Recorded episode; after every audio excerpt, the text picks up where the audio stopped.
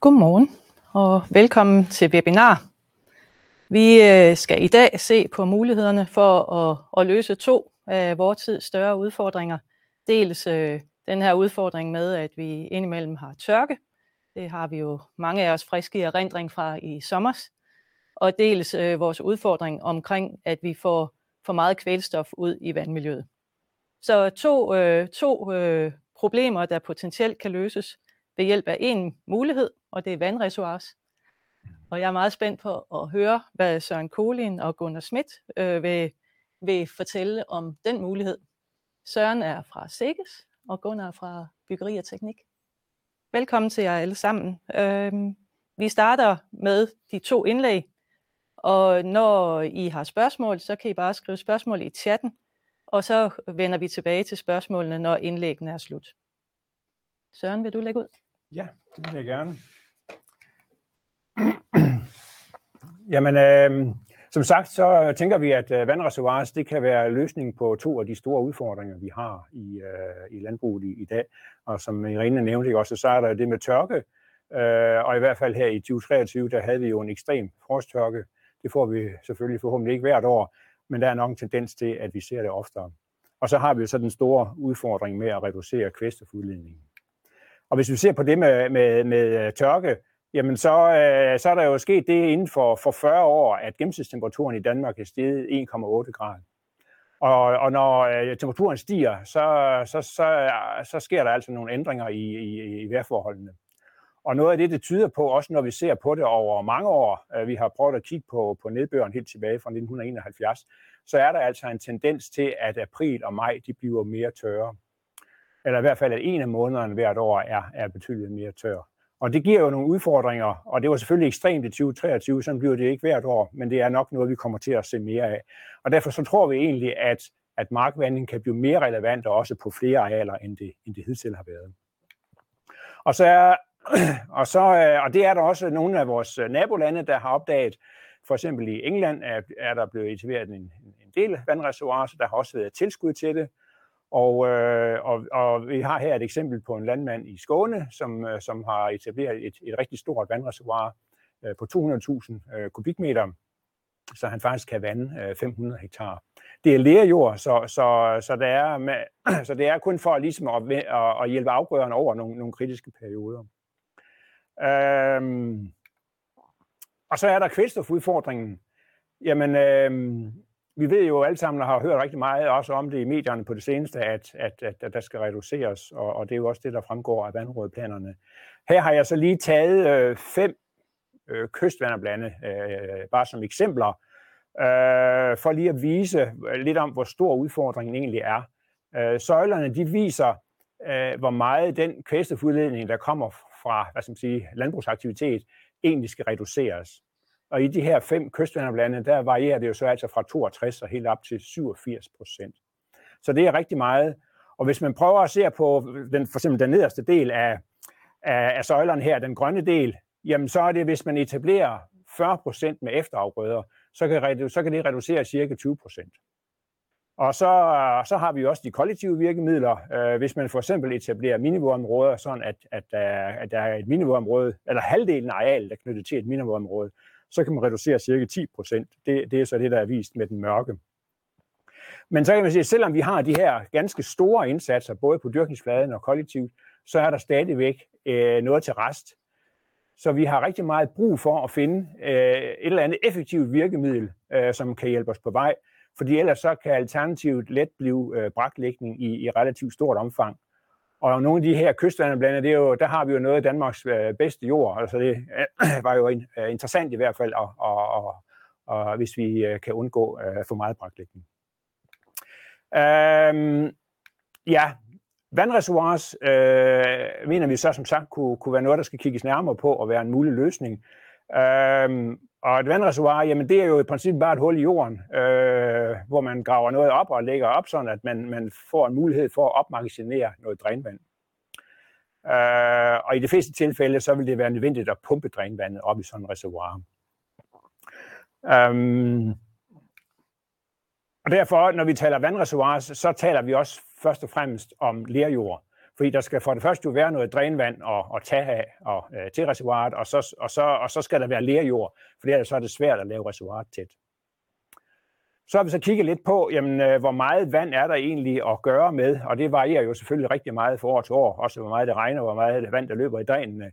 Men hvis vi sådan prøver at kigge på den gennemsnitlige afstrømning forskellige steder i landet, jamen så har vi jo nogle områder, der er væsentligt tørre, mere tørre end andre, altså for eksempel på Falster og alle de kystnære områder på øerne, jamen der er den gennemsnitlige afstrømning øh, altså fra rodzonen omkring 200 mm. Og så er vi sådan et sted som Haderslev, jamen der har vi så det dobbelte. Så der er selvfølgelig nogle store geografiske og årlige forskelle på det. Men det, det er jo så afstrømning ud i rodzonen, og spørgsmålet er jo så, hvor meget af det, der går i drænene. Og det varierer selvfølgelig også. Det kan måske variere fra en 30-40 procent af afstrømning for rodzonen, og så op til måske 80-90 procent. Men i gennemsnit ligger det nok omkring 55-60 procent. Og her har vi så regnet med 55 procent øh, i de her scenarieberegninger, vi har lavet. Og så får vi så de her mængder drænvand at, at arbejde med. Det er dem, vi har mulighed for at samle op og i millimeter, og her har vi det så gjort op i øh, kubikmeter. Og hvis det er sådan, at vi vil vande med, med, med, med 40-50-60 mm, øh, jamen så, øh, så, så, så svarer det til et sted mellem 400 og 600 kubikmeter per hektar. Så det vil sige, at, at hvis man samler drænvand op fra 100 hektar her, jamen så har man faktisk vand til at, at vande måske øh, 200-300 hektar. Øhm, i sådan en vandreservoir, der kan man sige, det er jo øh, anderledes end et minivådområde, fordi her, der skal vi jo have noget volumen, altså der skal vi jo have, have, have opmaksineret så meget vand som overhovedet muligt. Så derfor vil de jo typisk øh, skulle bygges så dybe som, som muligt. Øh, I det eksempel her, der har vi så regnet med en uh, gennemsnitsdybde på, på 4 meter. Men det vil sige, at på de dybeste steder skal det jo være, være noget dybere. Og i det eksempel her, der er der så regnet med, at, at vi samler drænvand op fra, fra, 100, eh, øh, fra 100 hektar, og der er 160.000 kubikmeter drænvand. Og vi så bygger et reservoir på 80.000 kubikmeter, sådan at vi kan have halvdelen opmaksineret. Og øh, så vil forløbet jo være på den måde, at der er en periode, hvor reservoiret det skal fyldes her, øh, når drænene begynder at løbe, og det vil så typisk øh, tage en øh, halvanden til to måneder, øh, selvfølgelig afhængig af nedbøren. Og så, øh, så vil der være en periode, hvor reservoiret er fyldt, og der kunne man jo sådan set, hvis, det kun, hvis formålet kun var at vande og, og skaffe noget vand til markvanding, så kunne man jo stoppe pumpen der. Men for at få så stor kvælstoffjernelse som muligt, så giver det mening at fortsætte med at pumpe drænvandet op i reservoiret, fordi så vil der være en kvælstoftilbageholdelse og også en fosfortilbageholdelse i øvrigt. Så der løber det igennem reservoiret. Og så kommer der jo så en periode, hvor drænen holder op med at løbe, og inden vi skal vande, jamen der står vandet der jo så bare i reservoiret. Og så kommer der så den periode, typisk i maj, juni, juli, hvor vi så skal bruge vandet til at vande med, og så starter vi forfra. Øhm, ja, og så er der så det der med, hvor meget øh, kvælstof kan der egentlig fjernes i sådan et reservoir, og der har vi regnet på nogle scenarier. Det afhænger meget af opholdstiden, for det er en af de afgørende faktorer for, øh, hvad skal man sige, hvor, hvor meget der fjernes. Og hvis vi prøver at se her, jamen øh, i scenarie A, der har vi regnet med sådan et, et, et, et mindre reservoir på 40.000 kubikmeter, vi vil, vi vil vande 100 hektar, og vi samler stadigvæk, øh, hvad skal man sige, alt drænvandet op for de 100 hektar, så det er 160.000. Og derfor så, så er der så 120.000 kubikmeter, der løber igennem.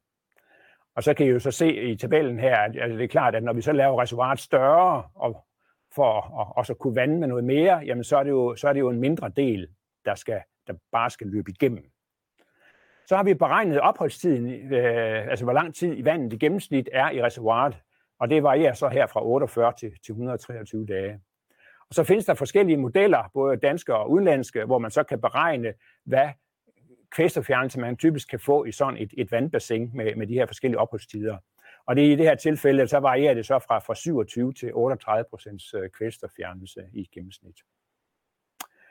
Uh, men det er jo så ligesom det, der sker i, i, uh, i reservoiret. Uh, så er der jo en del af vandet, som vi bruger til, til markvanding. Og øh, hvis man forestiller sig, at vi vander med, med det her omkring 40-60 mm, jamen så øh, tilfører vi kun omkring 2-4 kilo N typisk øh, med drænvand, altså hvis vi tager udgangspunkt i typiske øh, kvælstofkoncentrationer og den restmængde, der vil være. Så det er ikke store mængder øh, kvælstof, der bliver recirkuleret, men, men, øh, men, øh, men det er alligevel vigtigt for, hvad skal man sige, for, for vandmiljøet. Og øh, så kan man så sige, jamen, hvad betyder det, at vi tilfører lidt mere kvælstof, når vi vander der? Jamen altså i princippet vil der jo være en lille øh, mere udvaskning, øh, og den kan man jo sådan set beregne som vi, med en udvaskningsmodel, fordi det er jo ikke anderledes end andre kvælstoftilførsler. Og der regner man jo normalt med, at, at altså det vi kalder marginaludvaskning, altså det ekstra, der bliver udvasket, når vi tilfører noget, øh, ekstra kvælstof, det er omkring 17 procent. Men det betyder så altså også, at det er 83 procent, der enten bliver optaget i planten eller tilbageholdt i jorden. Og så sker der faktisk en fjernelse mere, ikke også? fordi øh, vi har jo så også, øh, altså inden det løber ud i, i kommer frem til, til vandløbet igen, så er der jo også en, en, en tilbageholdelse mellem rodzone og vandløbskant, altså det man kalder grundvandsretention. Så, så faktisk for den del af drænvandet, som vi vælger at bruge til, til markvanding, jamen der kommer vi op på en kvæsterfjernelse på 94-95 procent. Så det er rigtig, rigtig højt. Og der er det ved det, øh, at det faktisk er en meget robust høj kvælstoffjernelse, fordi der indgår tre processer i kæde, der fjerner kvælstof. Altså vi har både noget fjernelse i reservoiret, og vi har ude i marken, og vi har også grundvandsretentionen. Øh, og det, og det gør det meget robust.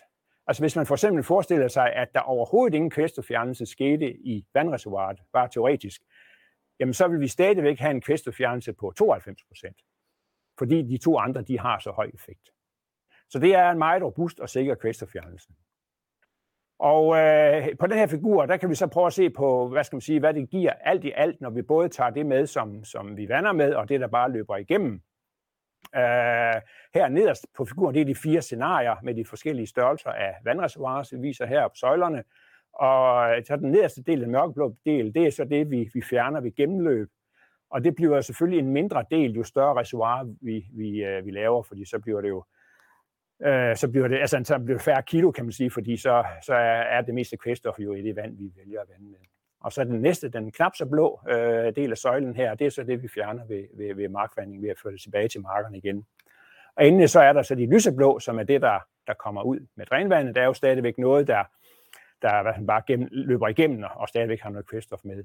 Så den øverste del, det er så det, der udledes via grundvand.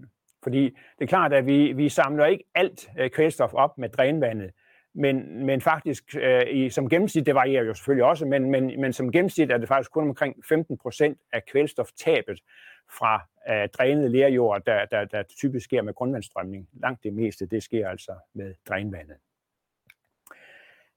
Ja, og derfor så får vi jo så indfjernelse, når vi ser på det samlet set, inklusiv det, der går via, via grundvand, jamen så kommer vi faktisk op på, på fra 37 til helt op til 68 procents øh, kvælstoffjernelse.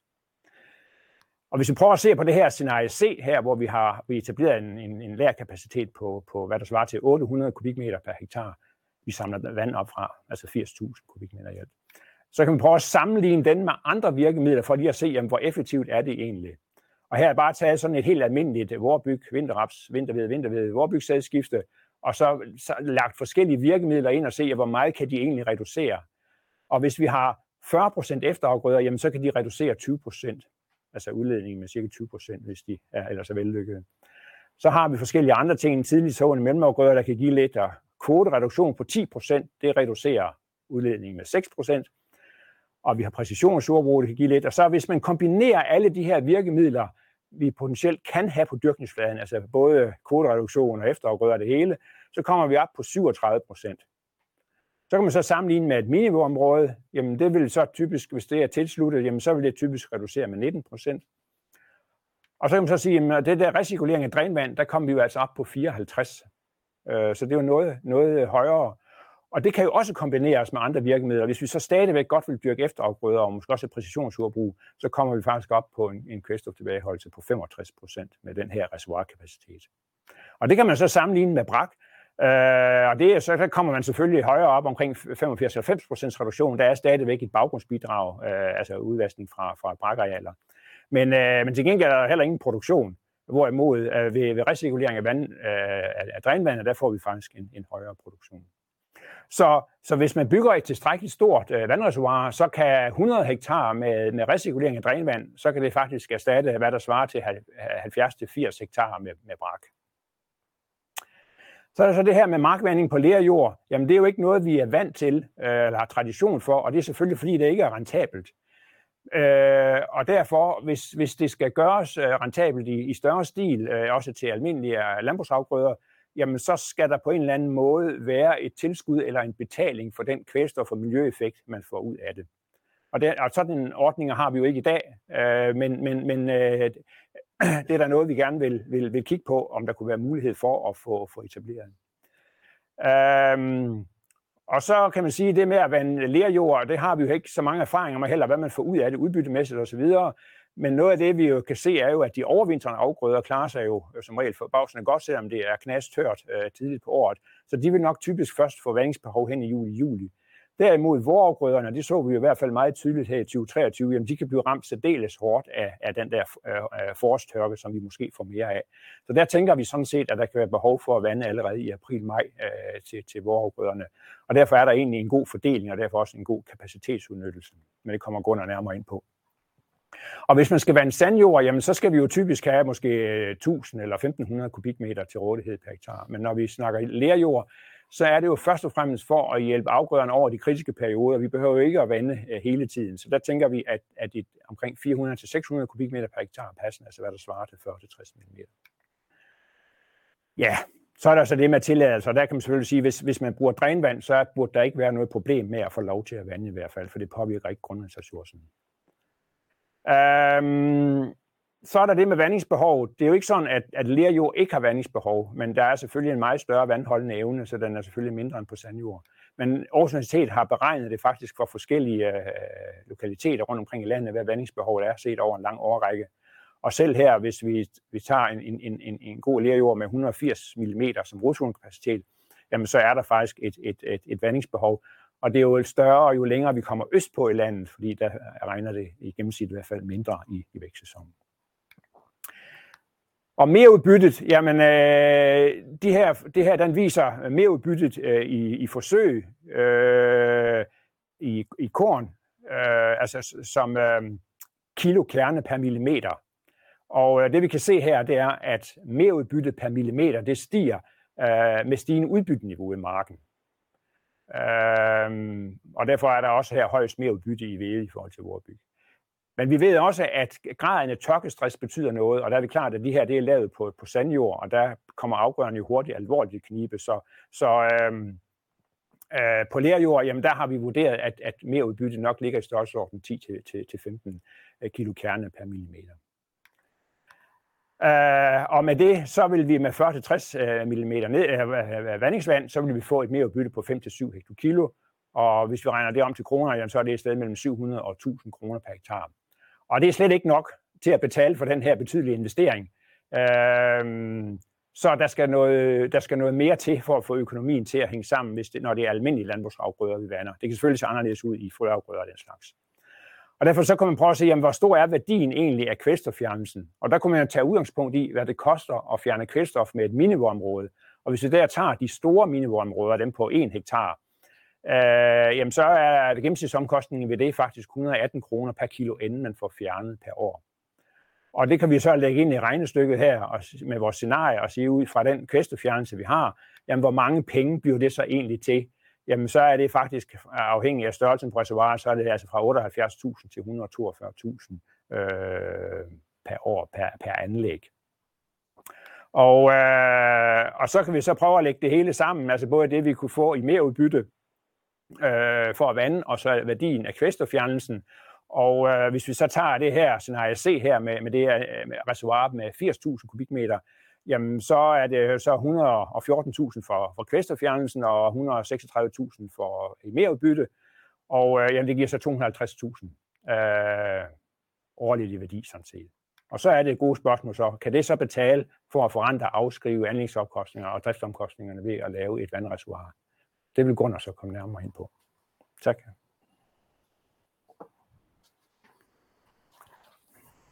Tak for, tak for det, Søren. Øh, det var spændende at høre om, om øh, potentialet.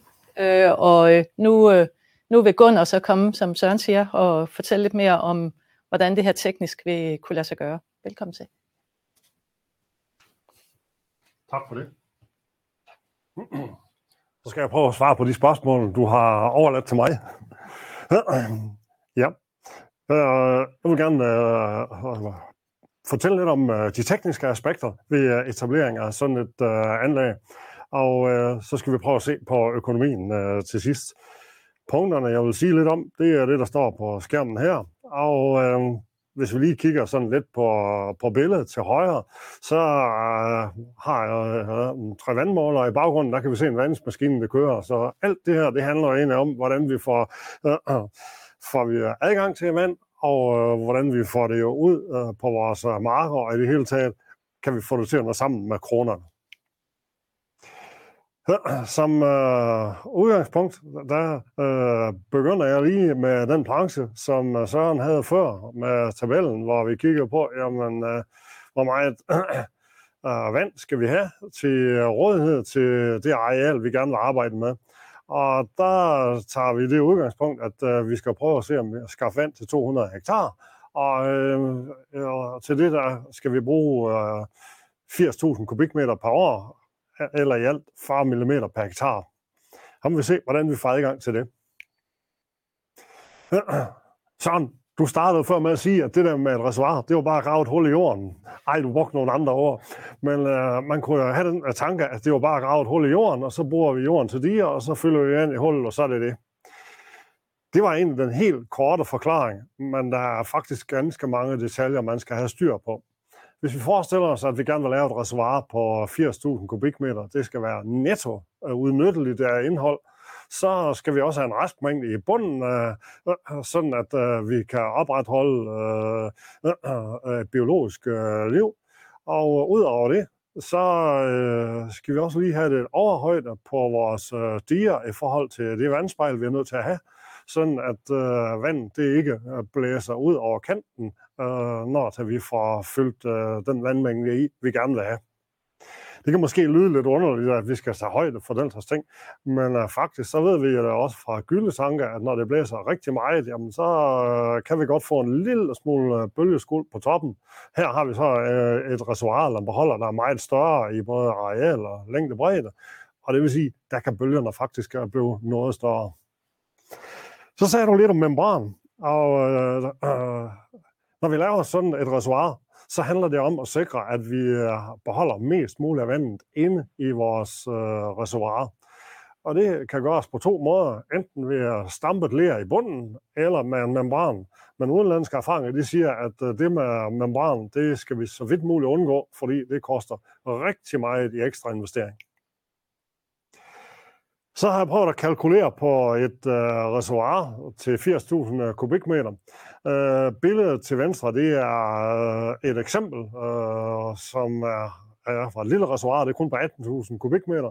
Men øh, hvis vi kigger til højre, så har vi rigtig mange data, og det jeg startede med, det var at lave et øh, hul i jorden og se, hvor meget land kan vi have i det. 140 meter i længden og 90 meter i bredden. Og så er jeg ved at kigge på dybder og jordmængder og højder på diger, og sådan noget, så nåede jeg frem til, at øh, hullet skulle 2 meter under niveau, så skulle vi have vores diger cirka 4,5 meter over niveau, og når vi gjorde det, så kunne vi have en netto udnyttelig vandmængde i det der reservoir på cirka 82.000 kubikmeter. Så er der så nogen, der spørger, jamen, hvor meget jord beslaglægger vi?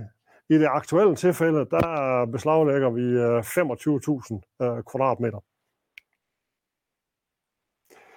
Øhm, så er der en række problemstillinger ved etablering af vandreservoiret, og det er øh, egentlig ret væsentligt lige at få gennemtænkt, hvordan man vil løse de forskellige øh, opgaver, inden man sætter gravemaskinen i jorden.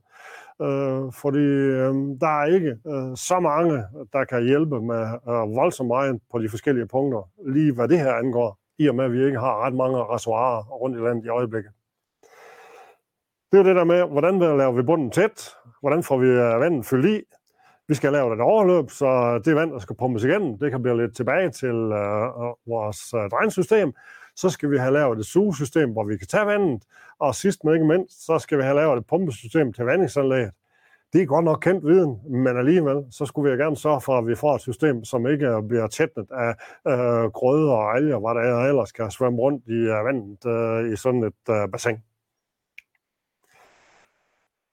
Det med tætning, øhm, øh, der er det helt essentielt, at man øh, finder et sted, hvor der øh, er fornuftigt godt med ler. og øh, så man kan lade gravmaskiner og eventuelt øh, bulldozer, gummigeder, hvad der nu øh, skal til, øh, pakke både bund og sider, så at vandet øh, bliver derinde. Øhm, det havde vi en snak om, øh, Søren og jeg, og på et tidspunkt, så stiller jeg sådan et spørgsmål ud i luften, og det får jeg også her. Har det væsentlig betydning af vandet øh, øh, øh, øh, fra lagunen? Øh, det siver lidt, når blot man har tilstrækkelig mængde til rådighed, når man skal vande. Altså betyder det noget, at det siver lidt ud af lagunen? Hvis bare vi har den mængde, vi skal bruge, når vi skal vande. Øh, jeg stiller som et spørgsmål, fordi hvis nu vi kunne tillade det, så behøver vi ikke at gøre anlægget fuldt så tæt, som øh, vi ellers ville. Det var et spørgsmål, som jeg synes, vi sådan lige skal stå og kigge lidt på. I fyldning af regnvand, så er spørgsmålet om, hvor lang tid har vi til det. Vi øh, havde et system, hvor vi skulle bruge 80.000 kubikmeter, men oplægget det var, at der skulle 180.000 kubikmeter igennem øh, reservoiret per år. Det betyder, at vi skal have 180.000 kubikmeter, undskyld, 160.000 kubikmeter pumpet op i vores reservoir. Og så er spørgsmålet, hvor mange timer, hvor mange måneder over året har vi øh, til at få den vandmængde igen. Det har jo noget at gøre med, hvor stor en pumpekapacitet vi øh, skal have. Og her der har jeg kigget lidt på, øh, hvor stor nødvendig mindste kapacitet vi skal have på pumpen med forskellige tidsrum til at oppumpe den der vandmængde. Det kan godt være, at vi skal have det pumpet op på to måneder, men så må vi jo have en endnu større pumpekapacitet. Hvornår skal vi så have vandet derude? Jamen, det er jo, når vandet, undskyld, når planterne har behov for vand. Og øh, planternes behov for vand, det afhænger dels af jordtypen på voksestedet, og dels af øh, den øh, produktion, man har. Altså, øh, hvilken afgrøde det er, og om det er vorsæd eller det er vintersæd. Øh, hvis vi forestiller os, at det vi skal vande øh, med det vi snakker om her, og det er jordtyper fra øh, øh JB5 og opad, så har vi jo rigtig meget øh, plantet tilgængelig vand øh, i jorden. Og øh, som udgangspunkt, der skal vi jo ud med vand til planterne, øh, når vi har nået maksimalt 50% af nedbørs underskud. På det tidspunkt, der begynder øh, plantevæksten at, at øh, aftage, så derfor øh, skal vi ud med vand senest på det tidspunkt, hvis vi ønsker at vande. Kan lerjord vandes på forskud, inden det bliver tørt? Der skal vi forestille os, at jorden kan absorbere den mængde vand, vi tilfører, øh, når blot at nedbørsunderskuddet den er større end den vandmængde, vi kommer med. Sagt på en anden måde, hvis vi gerne vil tildele 20 mm, og nedbørsunderskuddet det er 40 mm, så kan jorden sagtens absorbere vandet. Men hvis vi kommer med 40 mm, og der kun er nedbørsunderskud på 20, så får vi afløb og nedsivning. Spiller tidspunkt for tilbørt vandmængder nogen rolle i forhold til vækststadier? Afgjort. Vi har to kritiske tidspunkter i forhold til øh, øh, vanding. Det ene det er særligt for vores det er tilførsel på, det tids, på tidspunktet omkring planteetablering. Det er super vigtigt, at planterne de har vand, så de kan etablere sig. Det var det forhold, der gik galt øh, i 2023 i rigtig mange af vores afgrøder. Og det andet tidspunkt, det er omkring øh, planternes øh, blomstring og, og skridning. Det er der, hvor der er rigtig brug for vand. Gerne også i forbindelse med kernedannelse. Så er der lidt om det tekniske. Når vi siger vandingsanlæg, så er der jo rigtig mange, der tænker, at det er sådan ting, det handler om. Ja, det er en af dem. Men vi har faktisk en kæde af ting, der skal til i forbindelse med det her. Vi skal have en vandingsmaskine, vi skal have øh, en forsyningsledning, nedgravet jordledning, hvor der så er nogle hydranter, nogle tappesteder på. Så skal vi have et pumpeanlæg, og så skal vi have et sted, hvor vi kan indvinde vand. Øh, indtil nu, der har stederne overvejende været boringer. Der er enkelte, øh, der har lov at tage vand fra vandløb og søer, men øh, det nye er her, at øh, vi skal have lavet nogle flere reservoirer, så at vi kan tage vand fra, fra dem. Hvor meget kapacitet skal vi så have? I eksemplet her, der har vi 200 øh, hektar, som vi gerne vil give 40 mm per hektar. Og der siger matematikken, at øh, der skal vi have adgang til 80.000 kubikmeter vand per år. Og så er spørgsmålet, hvordan fordeler øh, vores afgrøder sig? I eksemplet her, der har vi 120 hektar med vintersæd og 80 hektar med vorsæd. Når vi bruger den opdeling, så er det fordi, vorsæd og vintersæd, de har vandingstidspunkt og vandingsbehov øh, forskudt af hinanden. Vorsøen, den øh, antager vi, at den har øh, vandingsbehov fra øh, 15. april til 30. maj. Øh, og øh, der har vi cirka syv uger til det. Vintersæden øh, vil vi i øh, de fleste situationer kunne vente med at vande ind til begyndelsen af juni, og så frem til midt i juli, og der har vi også cirka syv uger netto til rådighed. Så øh, vil vi her for nemheds skyld ikke komme nærmere ind på, men blot konstatere, at her der vælger et anlæg på cirka 60 kubikmeter i timen, og det vil så øh, udløse en øh, netto spredebredde på 72-75 meter. Vi tager lige de to regnestykker for henholdsvis forsæde og vintersæde. For vores der har vi en timeøvelse på 60 kubikmeter i timen. Vi har øh, 80 hektar, som skal have 40 mm vand. Det betyder, at de skal bruge 32.000 kubikmeter. Og når vi øh, kalkulerer på det, så betyder det, at vores anlæg skal køre 533 timer for at levere de 32.000 øh, øh, kubikmeter. Hvis vi så siger, at vi har 20 driftstimer i døgnet, og at vi har 5 dage per uge, hvor det går andet vand, jamen så skal vi bruge 5-5,5 øh, uge på den der opgave. Hvis vi skal vande 120 hektar, så øh, skal vi jo så i stedet for de 5,5 uger bruge øh, 8 uger til opgaven. Det er sådan lige øh, i overkanten, at øh, vi kan nå det. Vi havde de der syv uger til, øh, til rådighed, så hvis vi laver det på den her måde, så vil sige, at vi øh, skal ikke have fordelingen forskudt mere skævt. Men det her anlæg, det vil kunne øh, udnyttes helt ud til kanten, og det vil blive øh, der, hvor vi får mest mulig valuta for pengene. Øh, hvis nogen så siger, jamen hov, vores og vintersæde, vi vil have det sådan, vi kan vande det samtidig, jamen så har jeg kun en kommentar, det er, så skal vi have dobbelt så stor øh, udvandingskapacitet. Øh, det vil sige, at vi skal have to øh, anlæg, der kan give 60 kubikmeter i timen. Men den samlede vandmængde, vi får brug for at udvande, det vil stadigvæk kun være de totalt set 80.000 kubikmeter per år. Ja, øhm, investering i eksemplet her. Opsamling af regnvand, pumpesystem med el-tilslutning, det kan laves for små 50.000 kroner. Reservoiret øh, i eksemplet her, det vil koste i nærheden af 1,1 øh, millioner. Øh, flytningen af jord, det øh, koster per kubikmeter i, øh, ja, fra 35 til 50 kroner, alt efter forhold på stedet. Og øh, så skal vi have et vandingsanlæg, og her der skal vi have et anlæg, hvor der skal bruges øh, 3.500 meter jordledning og en øh, temmelig stor og kraftig maskine. Og inden vi er færdige med det, så har vi brugt øh, en kvart million. Alt i alt øh, 2,5 øh, millioner for den her investering, inden vi er klar. Så er øh, det er også et spørgsmål, kan det gøres billigere? Jamen, det er lokale priser og forhold på stedet, der afgør, hvad vi kan.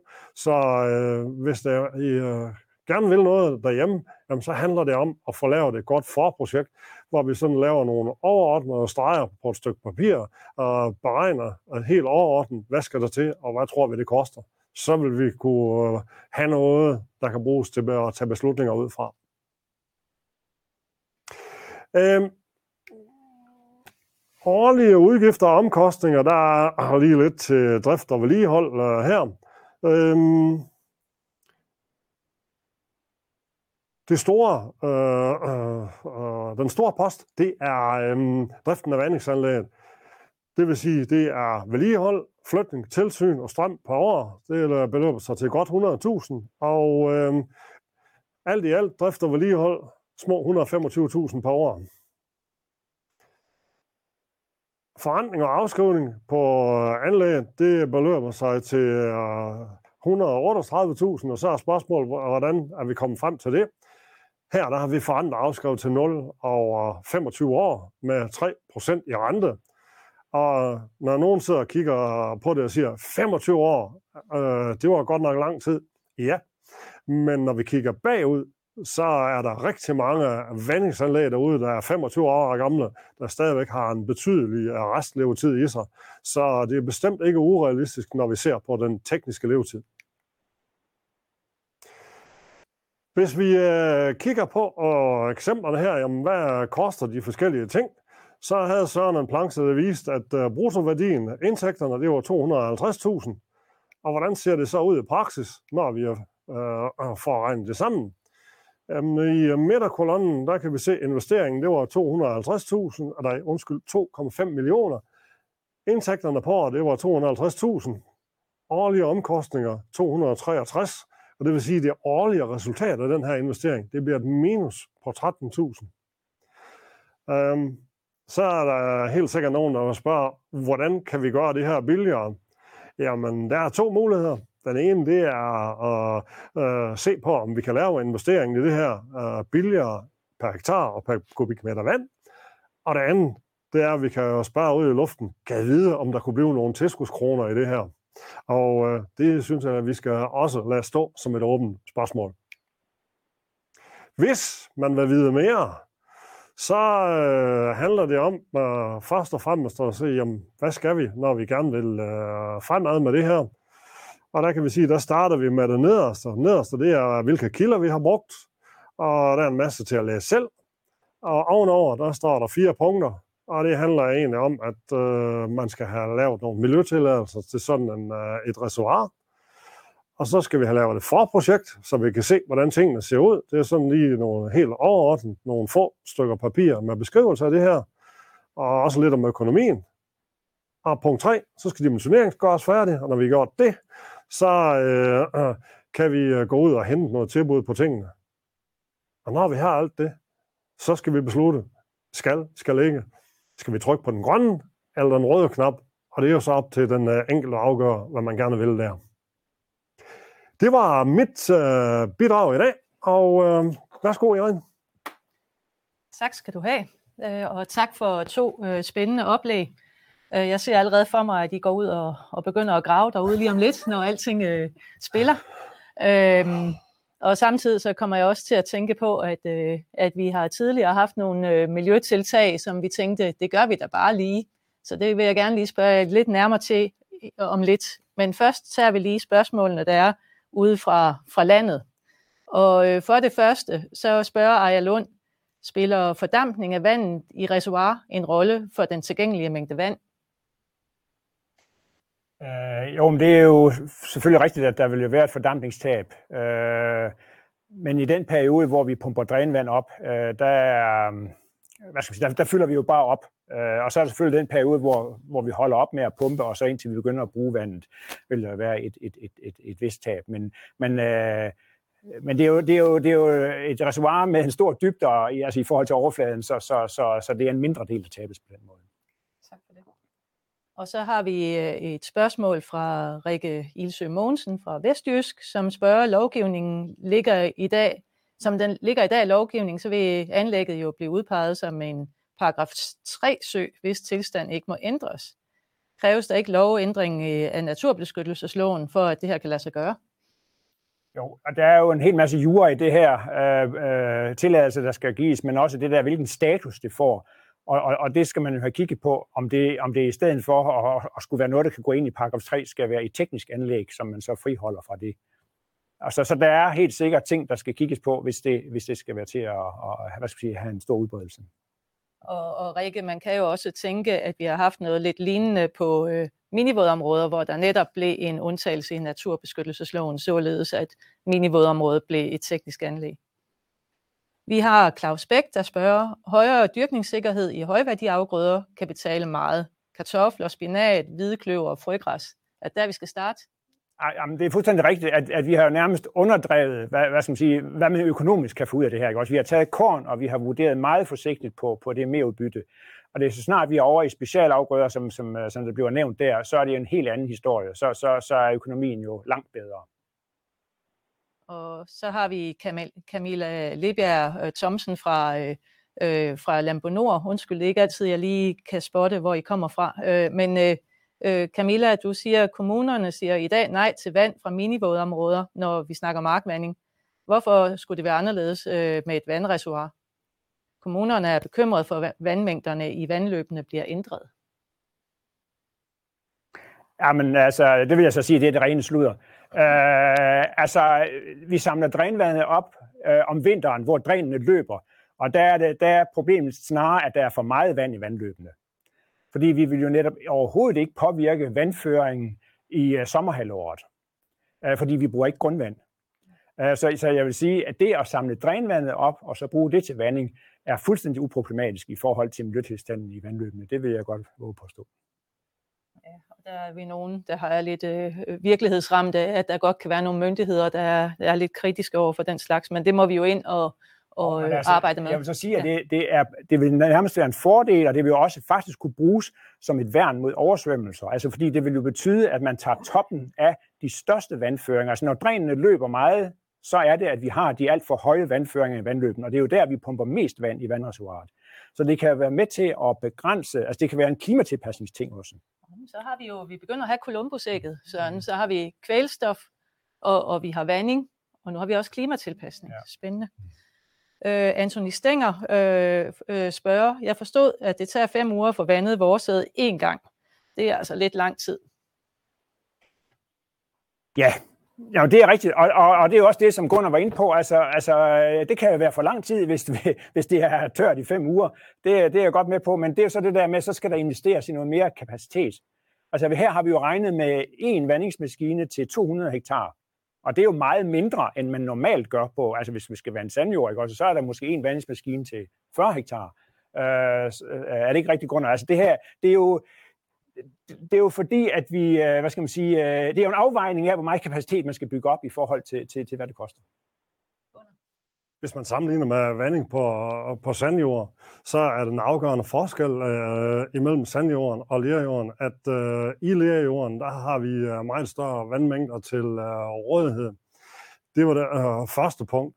Og det betyder, at øh, vi har egentlig meget længere tid at, at gøre med, når det kommer til vandingen. Punkt to, så er der i de her beregninger forudsat, at vi øh, vander med 2 gange 20 mm, netop for at undgå, at vi øh, skal lade de sidste hektar vente 5-7 år. Og lige med de 200 hektar, sådan, der har vi jo lavet det kunstgreb, at vi har delt vores sædskifte i to, så, og sagt, at vi vander kun på halvdelen af øh, arealet af gangen. Og det vil sige, at vi egentlig har øh, en vandingsmaskine per 100 til 120 hektar, og i stedet for per 200 hektar. Og det forhold, det er med til at øh, gøre investeringen bedre. Altså vi får udnyttet vores investering øh, på et større areal. Så har jeg et øh, spørgsmål, jeg tror, det retter sig mest mod Søren, og det er omkring øh, potentialet i det her. Øh, nu, nu har du fokuseret meget på potentialet på den enkelte bedrift og den enkelte mark, men kan du sige lidt mere om det, hvis vi sådan går op i et lidt større perspektiv, vandopland eller en landsdel?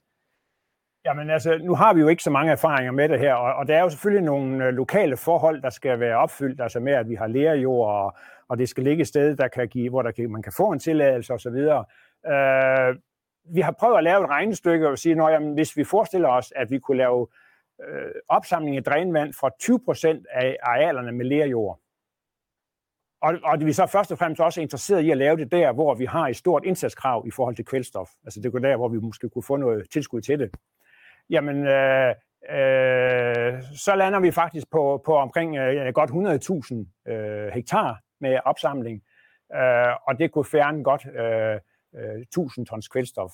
Ikke også? Men, men det er jo så hvad skal man sige, og, og de der øh, 100.000 hektar, det er jo så cirka 5 procent af landbrugsarealet. Så, så vi kan få en relativt stor effekt på, på, et, øh, på et lille areal. Meget interessant. Øh, så kunne jeg godt tænke mig at høre lidt om godkendelsesproces, og jeg tænker, at der er to steps i det, og det bliver det sidste spørgsmål. Det ene det er det meget tekniske, og det andet det er, hvordan får man godkendt sådan en virkemiddel. Men du kan jo starte lige med det tekniske.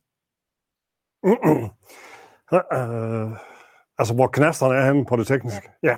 Jamen, knasterne på det tekniske, der vil sige, det er øh, egentlig anlæggelsen af, af lagunen på den måde, at uh, der er nogle ting, som man skal sørge for at have foran sig. Og det er specielt med finde et uh, fornuftigt uh, godt sted, og det handler også om, at vi skal have lavet en, uh, teknisk løsning, der gør, at vi er sikre på, at vores øh, pumpeanlæg det ikke stopper til med noget af de grøde og vandplanter og andet, øh, som befinder sig i øh, det vand, vi øh, nu skal have pumpet med. Det er sådan set de øh, største knaster, og resten med hensyn til vandingsteknikken, det er kendt og brugt i rigtig mange år. Det er kun et spørgsmål om nu, at det skal ud på nogle arealer, ud til nogle brugere, som ikke har prøvet det før. Sådan. Jamen, med hensyn til det der at få det godkendt som virkemiddel, der, jeg tror, det er jo vigtigt at, at se for sig her. Her bliver det ikke et standard virkemiddel med en eller anden bestemt effekt, fordi det vil være så individuelt, hvor stort man vælger at lave reservoiret, hvor meget drænvand der er osv. Så, så derfor så bliver det nødt til at være noget, man beregner i den enkelte situation. Og der mener jeg egentlig, at vi har de værktøjer, der skal til, til at vi kan sige, øh, hvad effekten er. Så man behøver ikke at vente på, på en masse afprøvninger, men det bliver en individuel, individuel behandling. Til jer begge, og tak til tilhørende. Jeg håber, at I har fået en idé om noget af det, vi går og arbejder med. Vi arbejder i hvert fald videre på ideen. Og I, øh, I der har sat flueben i, om, at I gerne vil have tilsendt øh, yderligere materiale efter webinaret, I, øh, I får naturligvis tilsendt det. Tak for nu.